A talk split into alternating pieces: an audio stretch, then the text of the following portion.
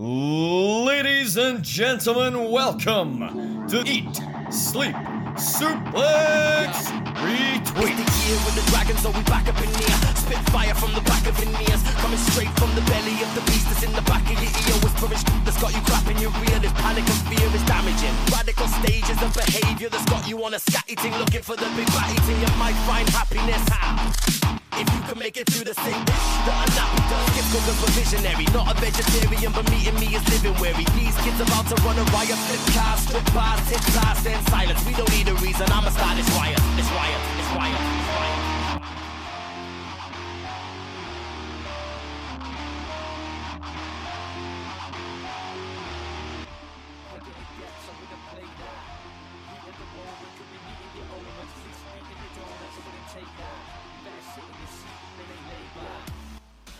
Welcome everybody to episode two of Four Way Fatal, our bi-weekly review of NXT UK here on the Eat Sleep Suplex Retweet Patreon network. I'm Gary Kernahan and I'm joined today by David Hockney, my sick co-host. But luckily, Dave, you've got your blue chew with you and you're ready to bring some strong style. I'm ready. I'll do. I'll do my best. Uh, obviously, I'm not feeling great, but I'll, I'll just plough on. Well, there's lots to talk about this week. Um, NXT UK seem to have been everywhere. Oh yeah, it's been across the pond in full sail. It's been on Raw, SmackDown, and it's, just brand total brand chaos to say the least. It certainly has. But first, we speculated about this when we recorded the first episode of this show. But it's official NXT UK Takeover Blackpool 2 is coming 12th of January, and it's sold out within two hours. I mean, to be honest, I'm not surprised. NXT UK has really sort of grown it onto its own, and having it in Blackpool once again, given that it's you know the start of the new year, it does kind of make sense. Although I was hoping for like a fresh venue for a takeover. Yeah, it's an interesting choice. I mean, the timing of it, it it's not what we end of November now. Mm-hmm. Six, I think it's about six weeks away to to, the twelfth of January. Yeah, not, that's not, about right. Not a huge amount of notice for for anybody. It's not a great time of year to be selling tickets either. No, Uh, especially when there's Christmas shopping going on. But then you could argue that you know this could be someone's Christmas present. Yeah, and the venue, um, the the Winter Gardens, um, or the Empress Ballroom rather, in the Winter Gardens holds three thousand people normally, but with the ring and the setup there, it's Mm-hmm. going to be probably round about the two thousand mark. Isn't that normally the size for like say a Full Sail crowd anyway? Yeah, I'm not even sure Full Sail is as big Hmm. as as that. It's quite small. Well, it just goes so NXT doesn't need a massive audience to be a success, you know, especially if the fans that are all there are, are heavily invested and they create the atmosphere there. Mhm. Absolutely, and this I don't know. Uh, Cardiff, I think, eventually sold out, but you could pick up tickets to NXT UK Cardiff, mm, pretty close to the event itself. Um, I think it was a slightly bigger. I think it was a bigger arena. Certainly.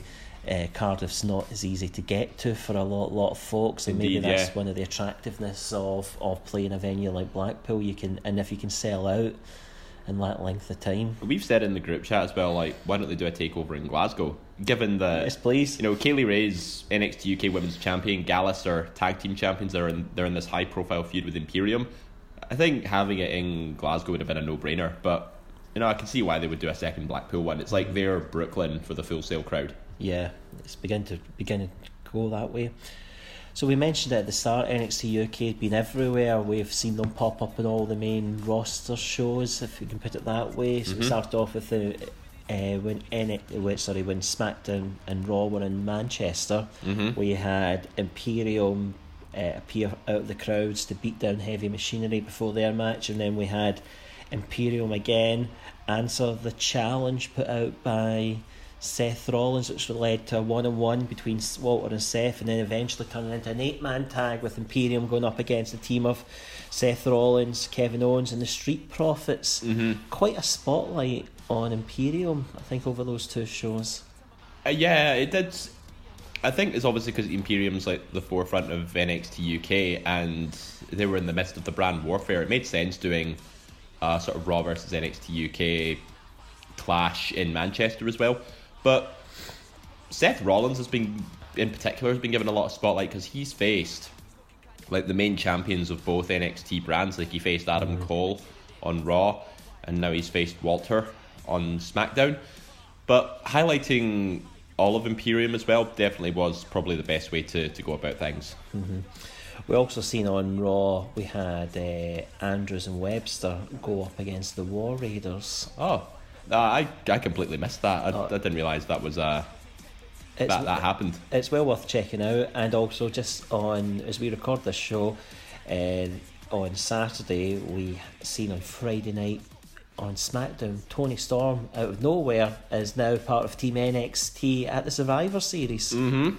I mean, she's just been dead quiet since Cardiff, where you know she loses to Kaylee Ray and just disappears. But now she's alongside Rhea Ripley and the rest of the War Games competitors.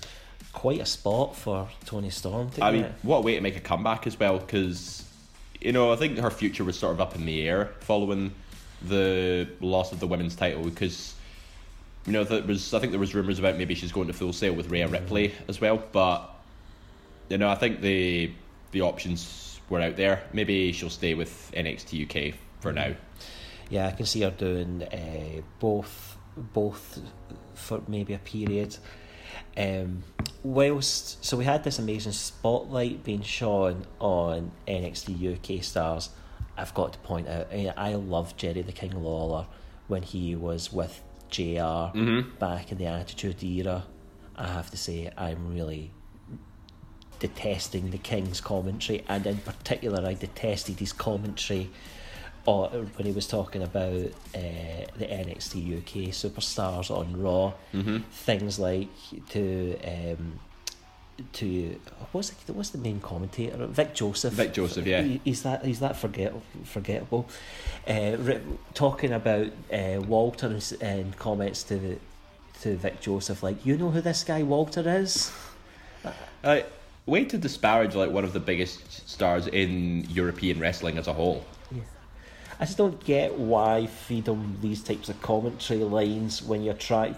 Surely the objective is to make the guys. D- WWE has a habit of not really acknowledging those outside of the Raw and SmackDown bubbles because NXT is kind of in its own little world where you know with Mauro Ranallo leading the commentary there, like he he carries out like a vast like commentary of you know diversity and knowledge. It goes to how how read up he is on it, and it makes it worth investing in. And the same with Nigel McGuinness as well because he covers both NXT brands. He's just as good. Yeah, I, I just thought it was it was awful, uh, and I just don't understand why why they would do it. So we talked about uh, mentioned about Toni Storm getting a quite a spotlight. Mm-hmm. The NXT UK Women's Champion, uh, Kaylee Ray, Scotland's own. What a spot she finds herself in. You know, I was uh, I was saying this to Ross when we were recording Wednesday Night Wars, and it's almost we the, the phrase we used was it was almost surreal to see her in, in this kind of position, given that you know we've seen her as the as the local hero of ICW. You know, we've seen her compete in small, really small venues like the Garage, SWG three, O2 Academy, and now here she is in a a potentially a main event match on an NXT takeover in Chicago as the NXT UK Women's Champion. Like she's in, she's she's at the top of her game right now.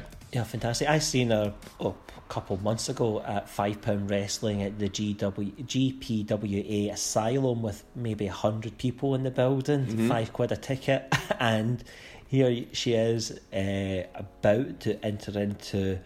Well, actually, it's a piece of history, the first ever women's War Games match, but she appears out of nowhere uh, at the NXT taping and two weeks ago, it would have been pushes Mia Yim off of the ladder, and what a sick bump she took through those over the top rope and onto that ladder, which wasn't even kind of positioned. No, it the was guardrail it was set at an angle, yeah. And Mia but Mia Yim took so many bumps in that match. It was like the because she took a, a ladder to the face and it basically broke her nose. Yeah. And now you think, oh, that's got to be that's got to be enough. But then Kaylee Ray comes out, pushes her off the ladder, and how and it's good. Like it just goes to show how Mia Yim is such a badass. She's still going to war games. Like she's earned a ton of respect from me going forward. Absolutely, absolutely. So there's two episodes of NXT UK that we're going to talk about this week: episode sixty-eight and episode sixty-nine. Giggity. Um, Hey, I may not be well, but I've still got my sense of humour. yes, and you've got your Blue Chew. So on episode sixty-eight, which was on the fourteenth of November, the show kicked off, um, or aired on the fourteenth of November. Uh, kicked off with the women we've just been talking about, Kaylee Ray, and she went up against Xia Brookside. Xia Brookside uh, really well received by by the audience here. I thought it was a nice match, quite fast paced at time. Uh, Kaylee Ray, Ray came out with the win. What As- your as memories of expected, it? yeah. yeah. Uh, see, I actually thought it was a really good match, but the one thing that let me down about it was the crowd was absolutely stone deaf. Yeah, we, we we talked about this crowd last time we were recording, so this would have been Mm. This- the, probably the last The last taping from Brentwood, yeah. yeah. So it'd be number six of six. Mm, I, it, I imagine it's you know maybe it was late into maybe. Did they just do one big taping in Brentwood, or do you think they did split over two nights? Uh, it was over two nights, so this would have been the late Saturday night. Mm-hmm. Yeah, so you can imagine the crowd will probably been a bit exhausted by that point. So, I mean, that's fair enough, but maybe it was just a tough spot to be in for both of them. Yeah. The commentary, we, we were just talking about Toni Storm. S- So she disappeared after Takeover Cardiff. N- never really mentioned much, but the commentators in, during this match did start to mention Toni a few times, planting the seeds that she may be coming back then. Uh, I thought the finish of this match in particular, super kicks are becoming like headlocks in so many matches. I think they're a devastating, potentially devastating move. They're so frequent. They're, they're, they're as frequent as clotheslines, I'd say. Yeah, absolutely, absolutely. And Kaylee wins this match with a cracking super kick, and then uses that to set up for the gory bomb. Good, good, good victory for Kaylee. Yeah, I think Man. obviously not not to take anything away from Xia, but you know Kaylee needs to have a dominant run, particularly Mm-hmm. if she's uh, if she's going into war games with uh, Team Shayna. But and she's also defeated Dakota Kai this week as well, so that's two big wins for her. Absolutely, absolutely. I don't think it's a defeat that does any harm to Xia Brookside. No, like you like you said before, Xia's like very popular with the audience, and I think it's only a matter of time before she becomes like a contender for the women's women's title. We've seen um, a couple of backstage uh, skits and videos in this show. So we had a recap of the crazy faction warfare. We had part two, the second part of the sit down Piper Niven interviews, where she talks about her desire to be a, a role model and a different type of role model for, for girls out there. And then we had later in the show there was a, a video package for Rich Holland who announcing that he was going to make his debut the following week, and we'll talk about more about him uh, in a moment. We come on to talk about uh, episode 69. Mm-hmm. We also seen a little backstage. Uh, a sort of, sort of video package rather of uh, William Regal at the Performance Centre talking to the one and only Johnny Saint and Sid Scala, where Alexander Wolfe appears, interrupts them, asks for a match against Dragunov, and is granted said match. And that match is made for uh, next week's show. Um, so, a couple more backstage uh, parts there. There's no two matches in this show. We had part two of Travis Banks and Ligero, and Tyler Bate and Kassius Ohno as the main event. Uh, Travis Banks, Ligero, Dave, what were your thoughts on that match? See, I'm disappointed how it ended in a sort of double pinfall last time because I know these both both these guys are trying to get up the power rankings still, and that's kind of the position they're in. But you could say Travis Banks is in a better position because he has he can claim he's actually faced Walter for the UK title.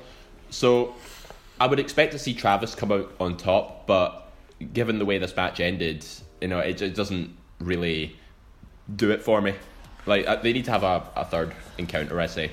Yeah, I thought it was a, a cracking match, really fast paced, uh, particularly at the start. Some hard hitting spots throughout.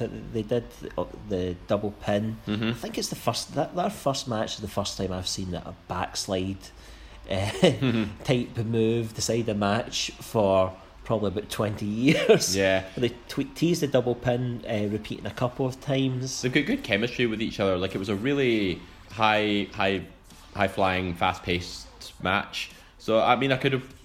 I'd like to see these these two have a decisive winner between the two of them. Yeah, and you you referred to it. So the match finishes. Banks gets the victory in the end, but the victory comes thanks to Joseph Connors, who a few months ago we were looking like we are getting a reboot of him, and then he went on to lo- you know he was going into this shiny new things promo, which we've seen a it was a wee bit rem- reminiscent of uh, Kassius Ohno in the US NXT. Um, so he went on to this shiny new things. Uh, challenged new, some some new people, lost most of the matches. I, I thought it was quite nice when he appeared at this one. he was wearing the original t- uh, t-shirt from the first ever championship. But he appears, he throws Ligero into the ring post. Banks doesn't see it. He's in the ring and ends up uh, finishing Ligero off, scores the victory. But then after the bell, Connors interrupts. Uh, sorry, Connors attacks Travis Banks and walks away with both men.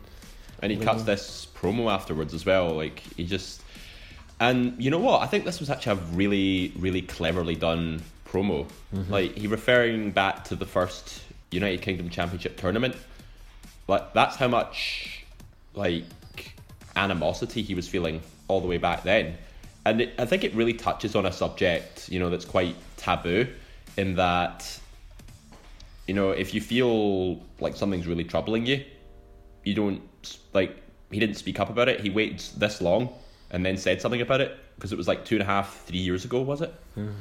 And you know, he's he's really come across as this really like has got this warped mindset now that he's just going to make everyone suffer now. So I like how they've really sort of capitalized on something you could say it's a bit of a, a mental health angle.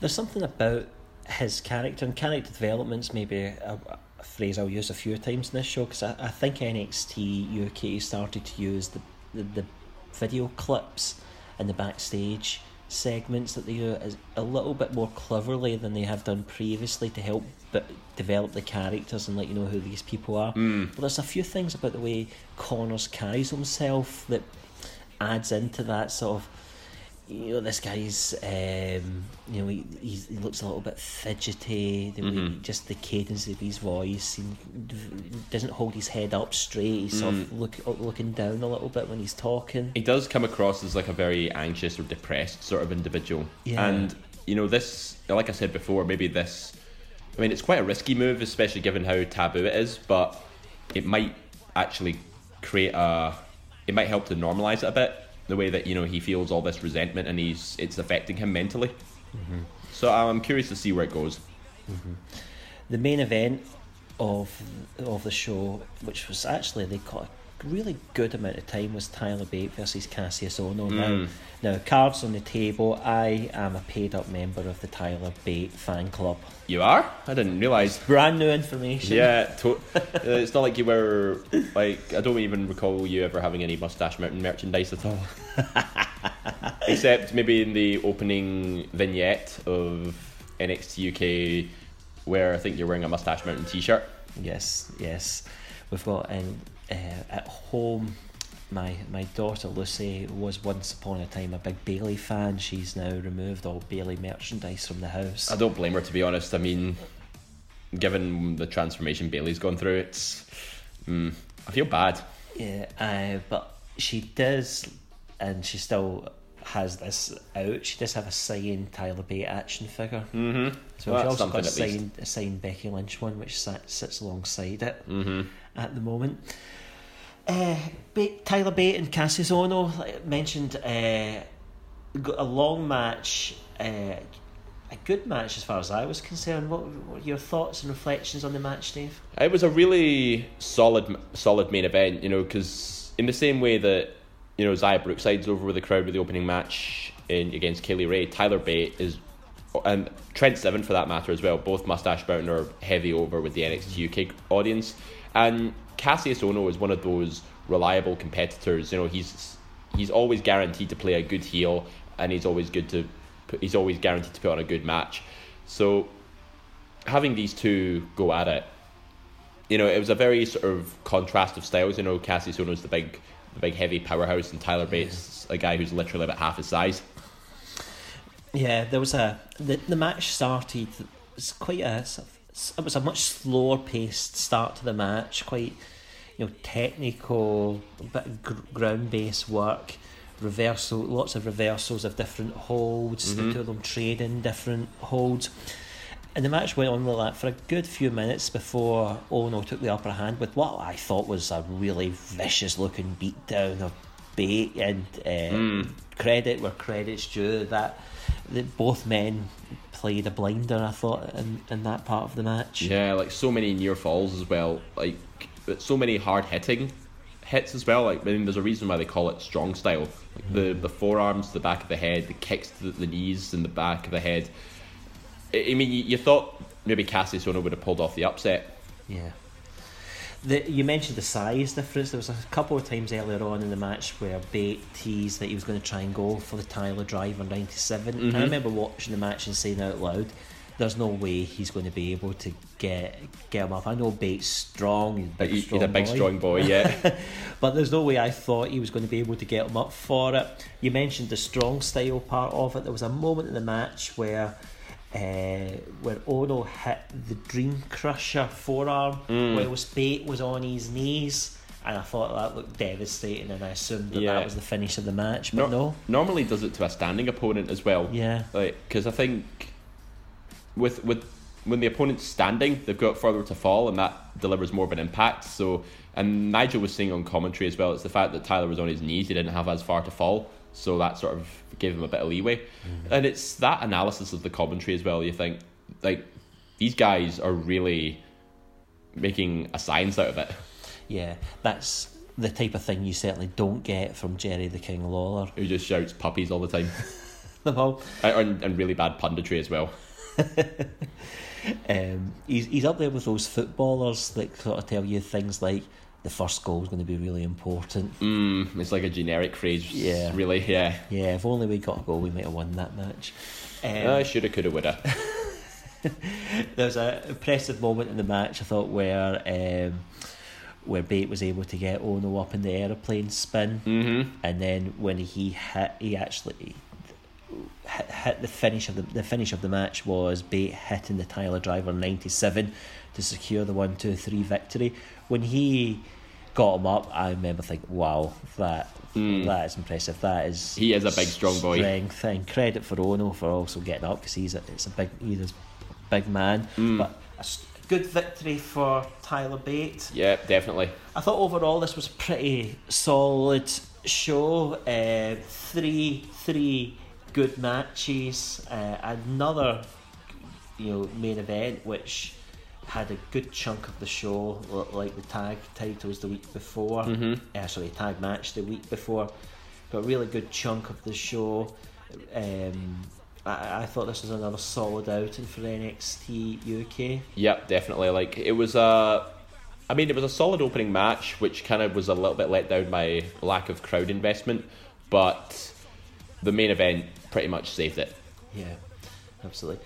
For me, I'd probably this this this show um, feels like a sort of six out of ten. Yeah. I'll give it a six as well. Again, just because of a solid main event and everything else was was it was good, but not nothing really outstanding. yeah.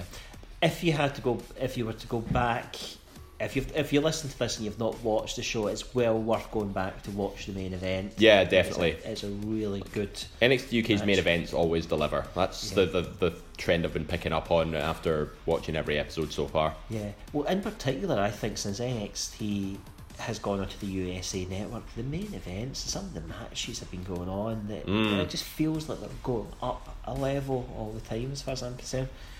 I think giving them that that freedom to really sort of do the match how they want to do it, never mind time constrictions. You know, let them let them tell the story. Let them, you know, use their own style to to what works for them, Yeah. and it's delivering great results.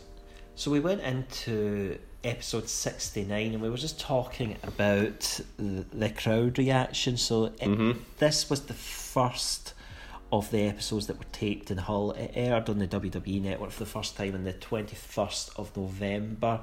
Hull doesn't exactly strike me as a wrestling hotbed, but this was a live hmm. crowd.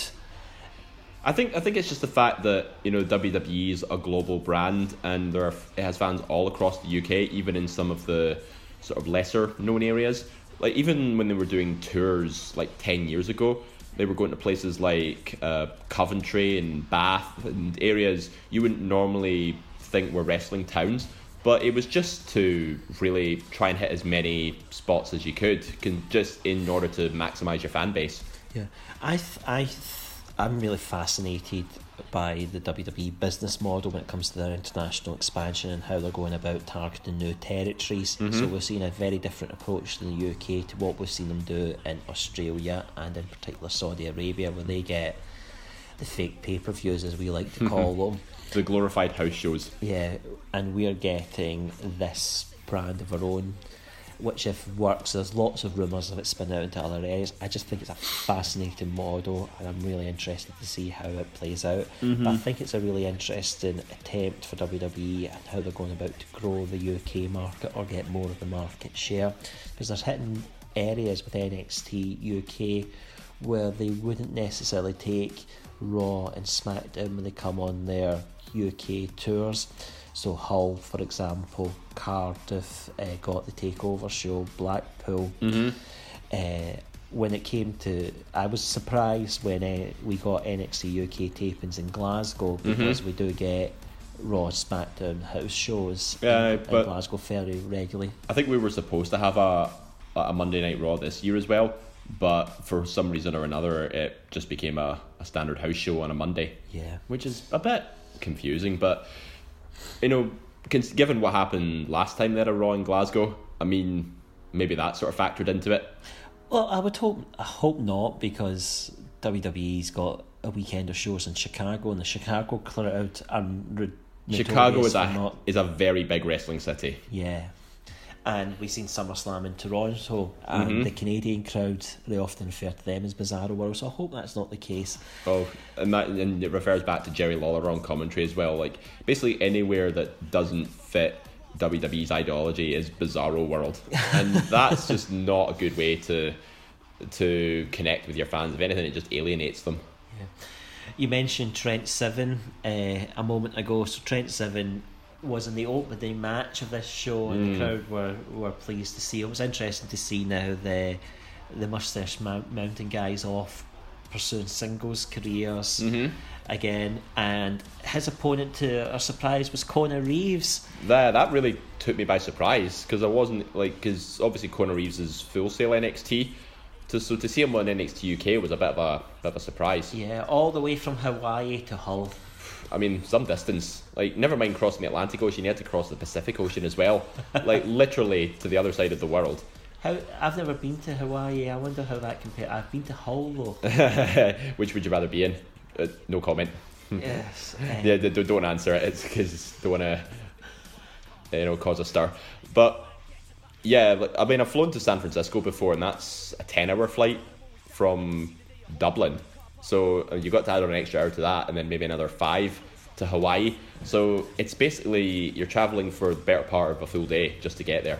Yeah, I thought. Uh, so it was interesting. Kona Reeves came on to NXT, got a little bit of a build up, won a few matches, and has gone somewhat cold since. He's been off for a while. I think they mentioned he was recovering from an injury. Mm-hmm. He's clearly doing some work on his character.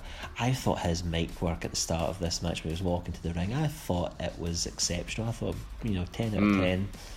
Yeah, he's one of those guys that if he's featured on Full Sail, he's sort of treated as enhancement talent because he he's one of those guys, unfortunately, that's kind of been lost in the shuffle with all the the top guys in NXT are like you've got Undisputed, you've got Keith Lee, Dijakovic, Ciampa, Gargano. The all these guys are the guys leading the charge, and guys like Kona Reeves and like Bronson Reed, you know, they're sort of undercard guys. Aye. Yeah. So seeing him on the UK brand, allowing him to have freedom to cut a promo, uh, this was I could see this being extremely beneficial for him. Yeah, absolutely. A Couple of nice lines in amongst it. He to certainly get heat. You referred. Just look at you. You're horrendously out of shape. Well, I mean that's very observational because I mean no disrespect, but Trent does have a bit of a gut on him. it was. I thought this was a good, fast-paced match. There was a couple of nice spots in it. Trent hit a really wicked suicide dive. And it was like um, through the middle and bottom ropes as well. Like that's a bit more dangerous than just you know going through the middle rope. yeah, I don't blame that if any of the fans that sat in the front row jumped back out of their seats at that point. I don't. Yeah. don't blame them for that. But what I really liked was that you know much like Tyler Bate, Trent is over with the crowd, and again commentary highlighted you know that he and Tyler Bate, Mustache Mountain, they're the they're like pioneers of NXT UK. So it really puts a spotlight on them. Yeah, absolutely. I thought for a moment that Kona was going to get the victory in this match. He kicked out the seven star lariat, which Mm-hmm. uh, and then followed up with a bit of offense of his own. But um, but no, um, Trent Trent got out of it and then secured victory not long afterwards with a pinfall. I thought this was a good match, good opening to the taping. I used a burning hammer as well. It's like the torture rack into like a Yeah. Michinoku driver. It's, it's I, I think that's a really really good finisher. Like really powerful and it's it just catches you out of nowhere. I was really surprised when Kona kicked out of the seven star lariat because that's also been built up as a Yeah. impactful move that he's Like, put lots of people away with. I mean, I thought it was a signature move for Trent, but I didn't realize it was like people saw it as a finisher. Mm-hmm. So, I mean, that just helps with Kona as well to know that he can kick out of one of Trent's best moves. It mm-hmm. shows that he's he's got resilience about him. Yeah, we went into this particular week of shows not knowing, not having many matches announced other than we would soon see the debut of Ridge Holland. So there was. It's another match that came just before this, but before we got into the next match, actually, Trent celebrating. He was going round, high fiving fans, As a good face character does. and then tries to walk away and gets pulled back, and Mm-hmm. the camera turns around to show Eddie Dennis, Mm. returning Eddie Dennis, friend of the show, Mm-hmm. appearing. Uh, and if you haven't, do, do check out our back catalogue, and you can hear Stephen Wilson's interview with Eddie Dennis. You see, Eddie um, stood in the crowd. Eddie's not been on NXT UK since he picked up an injury at Black Takeover Blackpool. Yeah, so he's been out for a good Most of the year. Yeah, really, really long time. I, I'd, I'd almost forgotten, like you know, he was injured. The fact that you know that nobody ever really mentioned it. Yeah. it's always it's always been kept really quiet. Yeah. So seeing him in the crowd was was a surprise. Yeah, so I wonder if this is going to be, you know, is he just going to start appearing in places before he picks a victim, or is he, Mm. or, or are we going to see a little bit of a feud between Trent Seven and Eddie Dennis? Well, I think that's where it's going. Definitely, they're teasing it, but I imagine maybe Eddie will just be keeping a keeping his distance for now. You know, just monitoring Trent at this stage. But I could potentially see them feuding at Takeover Blackpool. You know, because obviously, with you said with there's like what six weeks until mm-hmm. then. That's usually how long a taping in a particular place for NXT UK lasts, or it can be stretched out for. So I think once as soon as they finished, well, now that they've done the the Hull tapings, I think that's basically That them them until Blackpool. Mm-hmm. That, no, that's correct. We had another match that followed this. It was Jack Starz versus A Kid. A Kid's getting a lot of time and attention just now, Yeah, I keep saying a kid though. which is what Jordan Devlin Yeah, called. Jack Starz referred to him versus a kid, Yeah, and he'll get done for assaulting a minor. Yeah. Any so this was uh, A Kid's second match on Mhm. NXT UK's first one was a, a vic- count out victory over Kassius Ohno. What what do you make of A Kid so far? I mean, I didn't know. I don't know much about him. You know, considering because obviously I'm I'm a huge WWE mark. I'm not really as invested in sort of the wider European wrestling uh, sort of circuit. But I think A Kid. I think it's too early to tell how I feel about him.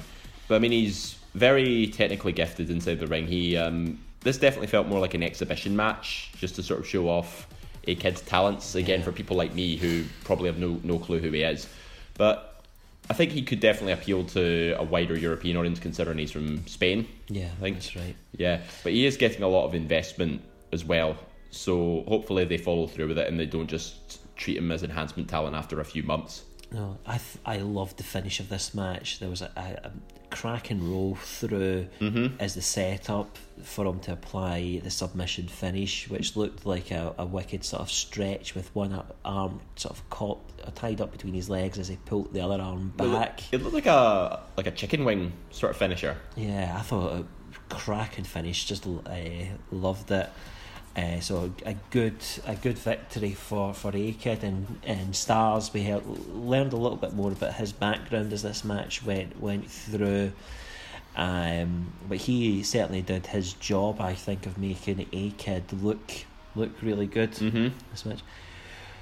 The next match we had was Oliver Carter, Mm. who's been tag teaming recently with Ashton Smith, um, versus Ridge Holland.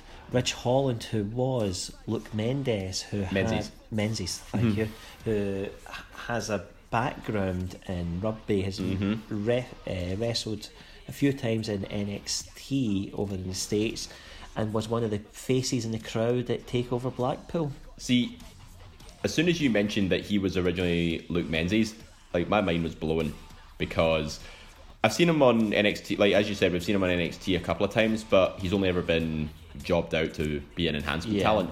So seeing him under this new persona in NXT UK, this definitely is going to help him out big time. Yeah, I've got to say, I don't get the gimmick. It might just be me, Mm-hmm. but I just don't get it. like see when we saw the vignettes of it and i think we were we talked about this last time did we not say it had a sort of like a, a london gangster vibe about him Yeah. yet he's from yorkshire And they were they referenced a few times in commentary of Peaky Blinders. Now I've never seen Peaky Blinders, so I No, don't know me where neither. it's, it's set, so I don't get this. it's like 20th century gangsters or something like that and they do have he does have that sort of gangster vibe to like like we just said london gangster but he's just not a london gangster Yeah, and he he look he, he's a big man. Mm. He's a, he's quite a specimen Mm-hmm. in that way. There's just something about the character and the way he conducted himself that made me think he's supposed to be a heel, but he's from Yorkshire. Mm. He's, you know, he's in the, his home region. He got he does have a a very strong face reaction. he does have a very heelish vibe about him considering that he carries like a like a nightstick as well Yeah, an old wooden nightstick. Um, Mm-hmm. Like I remember, I even remember during the vignettes, I thought he had like a, a Jack the Ripper style gimmick. But now that they mentioned like gangster, you know, you think, you know, as we said, Peaky Blinders, you think of maybe the Kray brothers as well. Yeah. I mean, I'm just showing how much gangster knowledge I've got here. always thought of gangster and you as one and the same, Dave. It- you know, sometimes you get a match where, uh, let's say, uh, Sin Cara and Andrade, hmm they they go together. They have great matches. So much so that WWE give you the same match three weeks in the trot, and it's still enjoyable. It's like Rey Mysterio and Andrade as well. Yeah, I don't think we'll be getting Oliver Carter and Ridge Holland three weeks in a row. I don't think their styles meshed all. all no, they well. didn't. They didn't have a lot of good chemistry together, but it wasn't a total squash, which is what I was expecting it to be. Mm-hmm. Because you know we we saw Oliver Carter at the Takeover Glasgow tapings, and he went up against Kassius Ohno in a dark match. Yeah. It- again, that wasn't a squash, but he put up a decent fight. Yeah, absolutely. Uh, I thought Holland looked powerful, really powerful in this match. There's a couple of really nice suplexes they had. And I haven't seen anybody apply the million dollar dream for a long time. I thought that looked Aye. absolutely devastating when he did put that move on. I thought that was his finish actually. See, it definitely looked like a like a finish type hold, but is it a r- remind me? Is is the million dollar dream kind of like a a cobra clutch? Yeah. Yeah. Yeah, it's just the way he was able to, you know, almost ragdoll him. He threw him around, and he, it just looked really devastating. But set up with a sort of, not quite a sidewalk slam type uh, f- move for the finish, but uh, quite a strong, strong slam scores the pinfall victory. Do you know what I think the finish should have been? Where he basically was in the corner and just did this massive rugby style Oh, tackle. yes. Like that was devastating. Like, I don't even I don't see why that wasn't the finish because it r- literally turned Carter inside and out. Yeah, and uh, Carter really, really got some heat in that. But yeah, no, that I, and the, the fact that they touched on his rugby background as well, it fits in with his that move fits in with his background so well. Yeah. So I don't see why he shouldn't keep using it more often. We also seen his uh, for, former coach Marty Jones in, Hmm. in the crowd, which sort of points to a, a face type Hmm. reaction. Don't really see that from heels. But anyway, it'll be interesting to see where Ridge Holland goes. Mm-hmm. Quite a few uh, backstage segments, four of them just to talk about very briefly. So we've found an answer to the question which you probably have never thought you needed to know the answer to, but now you know you can sleep easy at night. So Ilya Dragunov wears those red contact lenses all the time. um, I mean, if he, I mean if that's contr- if that's commitment to the character, then I don't know what is. so we've seen Dragunov uh, uh, appear, arrive at the arena. He was interviewed by Radzi, and actually, we got quite a bit of backstory here between Dragunov and Alexander Wolfe. Mm-hmm. At one point, Ilya refers to getting out of Wolfe's shadow, mm-hmm. a shadow that I, for one, never knew that he was in. Like, could they not have just said that at the start of their feud as well? And it made much more sense if they told us that a month ago. That would have been very, very useful. Yeah, at least give us back, at least give us a bit of context at the beginning of the story. Yeah, and suddenly it now makes a lot more sense Mm-hmm. why Wolfe was trying to recruit Dragunov to join Imperium. because Wolfe, oh, Dragunov rather trained under Wolfe in Dresden. Yeah. So another um, segment we had backstage was with Jinny and Jazzy. Too jazzy. Yeah, I thought uh, I thought uh, it was really good to hear Jinny speak. I can't remember the last time she she spoke. Mm. Interesting. She was talking about being a fashionista, and you've got Jazzy stood beside her, dressed as Mick Foley, with the on, as well. Jazzy didn't look particularly impressed as this interview went Mm. on, and I wonder if we starting to see the seeds of a breakup being planted I think they did. I think that was the purpose of the interview. It was to plant a seed of doubt with their partnership, because I think Jazzy does benefit from having a manager like Jinny, and you know Jinny benefits from having a like a, a, a strong like a competitor. bodyguard yeah, like I said, thing. yeah, exactly a bodyguard. So teasing this rift between them, I think this just adds another layer to the story. And you know, Jinny was talking about Piper Niven as well, like you know, she's all cheesy, being a role model and stuff, but it's only her being the fashionista that matters. Yeah, and we get announced that Jazzy, sorry, Jinny is going to face Piper Niven next week. So I guess that's us finished now with the Piper Niven sit down interviews. She's now mm. that's enough character development. You're back into action. Well, maybe they'll do. They'll keep doing it as the time wears on. Like, remember the dashing Cody Rhodes promos? like, they came out quite frequently. Like, they didn't come out all at once. It was more just like once a once a week or something. We had uh, Jordan Devlin uh, with really what was a self promo section where he was going to educate us and show some of the highlights of NXT UK, which were all some of his great great moments. And then we got the a kid line, and I think he's challenged a, a kid to a match next week. I'm not You nearly said a 100% kid. sure. You nearly said a kid, didn't you? I'm going to struggle with that one now.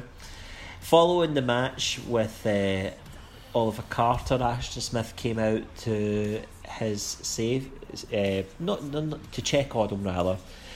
And Ashton Smith is another person that we have interviewed. Well worth checking out that interview in our back catalogued. Um, I thought a really interesting insight into Ashton and his background and approach and what he hopes to achieve um, there. Uh, so Ashton is walking backstage with Oliver Carter. A door opens. I was expecting somebody to appear and beat the two of them down, but instead we got Supernova 11 appear. Lo and behold, it's Noam Dar. And oh, uh, this eventually led up to a match being set up next week. I just, I, I love Noam Dar's cocky heel character. Like, and he he carries himself so well. Like, and his accent, I think, just makes it even better. It's like like a wee wee Gabby Yob from Ayrshire. It's it's perfect. And the use of the word dafties is Yeah. just spot on. the Scottish lingo as well definitely helps because you know it's it, it's just playing to his his background and his character. Like he's not being fed like some eloquent, cheesy, you know, goody two shoes type name calling and stuff. He he does what he says. Yeah, absolutely. So I've said throughout this show, better use by WWE of the backstage segments and the videos to help develop characters. We mm-hmm. then the final segment we got backstage here was uh, some some video interviews, talking head shots of Travis Banks, Ligero, and Joseph Conners talking about or reflecting back on last week. Ah, I think this is the exception to the rule that I just made there. I, mm. this finish, I thought, kind of like, ugh. Yeah, I think given you know Connor's promo the week prior, you'd have thought you'd get something a bit more developmental out of it, but it was like literally ten seconds of promos for each of them, and it was it just fell flat. Yeah. And particularly Ligero and Travis Banks, I thought came across as dull as dishwater. They are meant to be you know clean cut baby faces, the two of them. So having Joseph Conners play the character that he is and have that you know the way he cut that promo, it, he he's the, probably the most interesting out of the three right now. Mm-hmm. If those promos disappointed, the next one did not. We had the hmm. grizzled young veterans in the ring. I mean, say what you will about the grizzled young veterans, but they know how to work a crowd. Oh my god. Zach Gibson, I thought was awesome on the mic. Uh, has And- he ever been not bad on the mic though? No, and he absolutely controlled the crowd. And there was this particular moment, if you remember it, when they hmm. started shouting "What?" and Gibson's like, "Don't start with that." Aye. But did you notice as well? Zach Gibson was the only one doing the talking. Yeah. Like James Drake. I mean, sure he was sort of saying stuff off mic, but he didn't say a word on He's the mic. just there to look handsome. Him and his no socks. Him and his ass face. and I loved the Gibson's "Make the people happy" line. Again, referring to the you know his uh, that statue outside Anfield, and I, f- I forget the the person's name, but make the people happy. That's it. Doesn't really. It's Shankly. It's, Yeah, Shankly. That's who it is. Yeah. I just but- loved that the heel I- behaviour, lobbying for the match. And I know he's a heel, but every time I see Zach Gibson with a microphone, I just want to watch and see not only what he has to say, but how the crowd responds to it. And obviously, was there was the whole shoes off. If you hate Gibson, I, I can't get enough of that. That's the best crowd response to any any person. Like because you were in, um, you saw them compete against Mustache Mountain at Blackpool last Yeah. year, oh, er, at the start of this year. What was your response when you heard when you seen the the shoes off? Oh, well, I'd seen it before that at the birth, uh, the shoes off at the Royal Albert Hall. But Oh, was, knowing- it, was it back as early as that? Yeah, knowing it was coming, we you, we were getting our shoes off and we're ready for it. I wasn't even aware that it was a thing until like the Blackpool takeover. Oh, it's, it's fantastic, and it's a bit of effort to to go to, Mm. to know, off, and then I love it when they start shouting towards the end of it. Shoes on if you hate Gibson. Shoes on if you hate Gibson. Yeah, As she starts to sit down. just as he was leaving. Yeah, So it, the main event on this episode was Dragunov versus Alexander Wolfe. mm-hmm. And I think it's fair to say that this match it continues with the tradition that we've been talking about of NXT UK main events, knocking it out of the park. This match was absolutely outstanding. Like the storytelling, the back and forth, the hard hitting, striking actions, and you know, I think if they just told the background story like right at the beginning, this would have been, this would have made it so much more important. The fans cared about this match, Mm-hmm. and you could tell they were into it from the minute that Dragunov appears. I love Ilya's music. I love his intensity. And we've seen Ilya Dragunov in ICW a couple of times now. I mean, the guy just screams intensity. Oh, it was fantastic.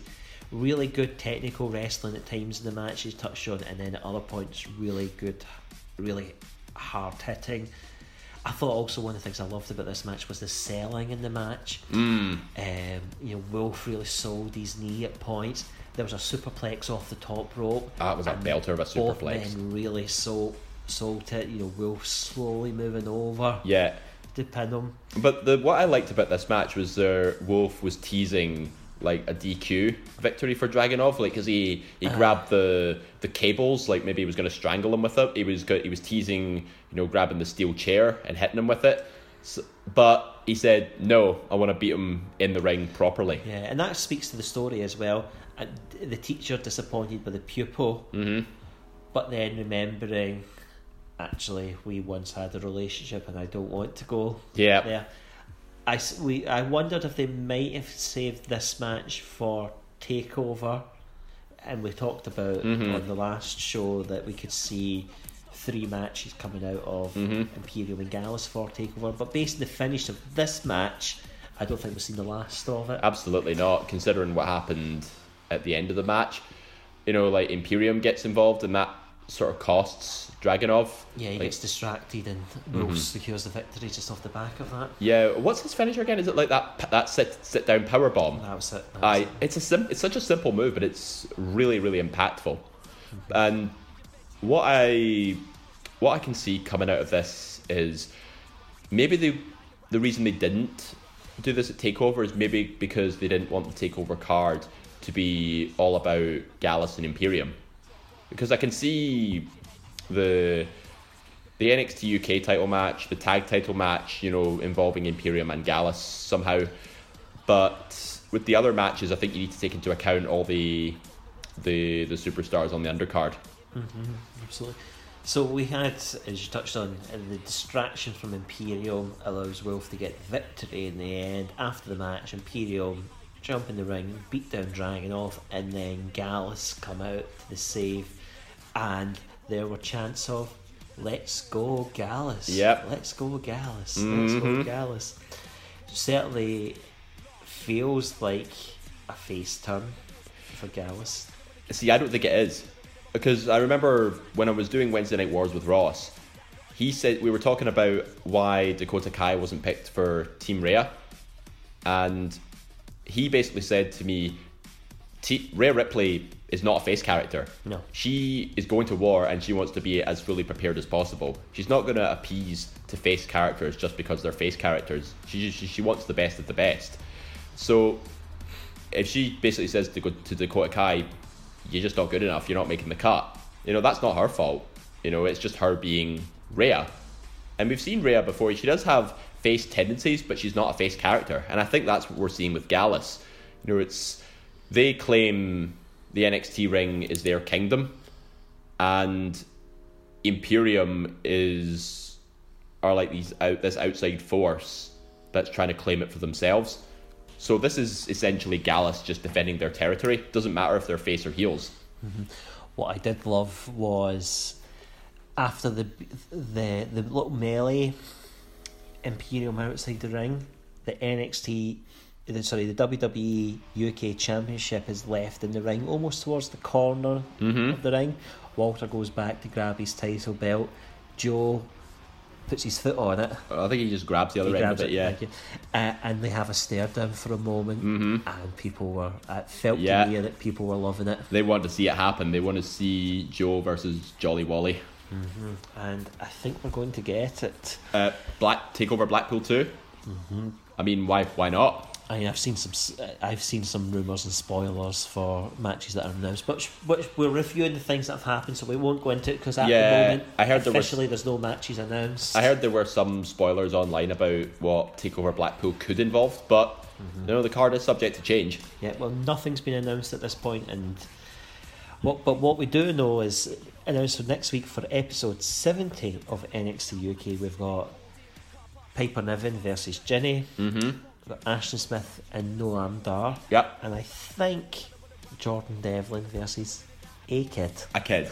I mean, just I, mean, I should have said this earlier, but I'm really liking the way Jordan Devlin carries himself. Like that promo package highlighting just how great he is, and he's he's proving it in the ring. Like, and I'm finding a new level of respect for him. The fact that he's backing up what he does in the ring. Yeah, But he's definitely one of the most interesting characters they've got. He is an absolute. I think he's an absolute star, and he had a cracking match with Finn Balor Mm-hmm. at Takeover Blackpool. Yep. And he faced Kenny Williams at Fear and Loathing as well. Another great match. He had a very good match on NXT UK recently with Dave Mastiff, the big Mm-hmm. Frenchman. Don't. don't. I, I s- You said this last week, but I think that I think it's ran its course a bit. Oh, never. Uh, what's that? That finisher is like that elevated back suplex that he does, the devil inside. Yeah. Uh, the way he carries it out as well, like the way he was highlighting it, he can do it to a guy like the size of Mastiff. Yeah, and that's one of the things we were talking earlier on about Tyler Bate being able to get a big man up uh, f- uh, a big man like uh, Kassius Ohno up, and that's when you think of some of the great finishes, the Stone Cold Stunner, Sweet Chin music. You could do them to to men your size, or to much bigger men like the Big Show, the Undertaker, or our man Viscera. you could do it, uh, but But did you see Viscera do a springboard into a Sweet Chin music, like mean- Shelton Benjamin did? I can't recall seeing that anything like that. But it may exist. It may exist. Oh, I, trust me, is I think the most athletic thing I've seen Viscera do is a is a spinning heel kick to Kane, or like a rolling kick.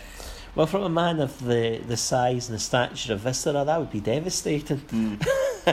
anyway, Dave, uh, I thought this was a really good and enjoyable episode Yeah. of NXT UK. I think this was better than the week prior overall, so I would give it a solid eight out of ten. Yeah, I was thinking this, uh, seven out of ten. I thought Trent Seven and Kona Reeves is well worth well worth watching. Um, as is this match with Dragunov and Wolfe. The other two matches, uh, if you don't see them, you're not going to miss too much from them. But the the bookend of this show, I think, is really well worth watching. In particular, the main event. It was a really solid show from start to finish, not just matches, but backstage segments and promos in between. It just delivered big time. Absolutely. Dave, I think that's going to just about do us for this episode two. If you haven't done already, please do check us out on social media. We are on Facebook, Twitter, and Instagram at Suplex Retweet. Um, and thank you so much for joining us here on the Eat, Sleep, Suplex Retweet Patreon network. We'll see you again in two weeks' time.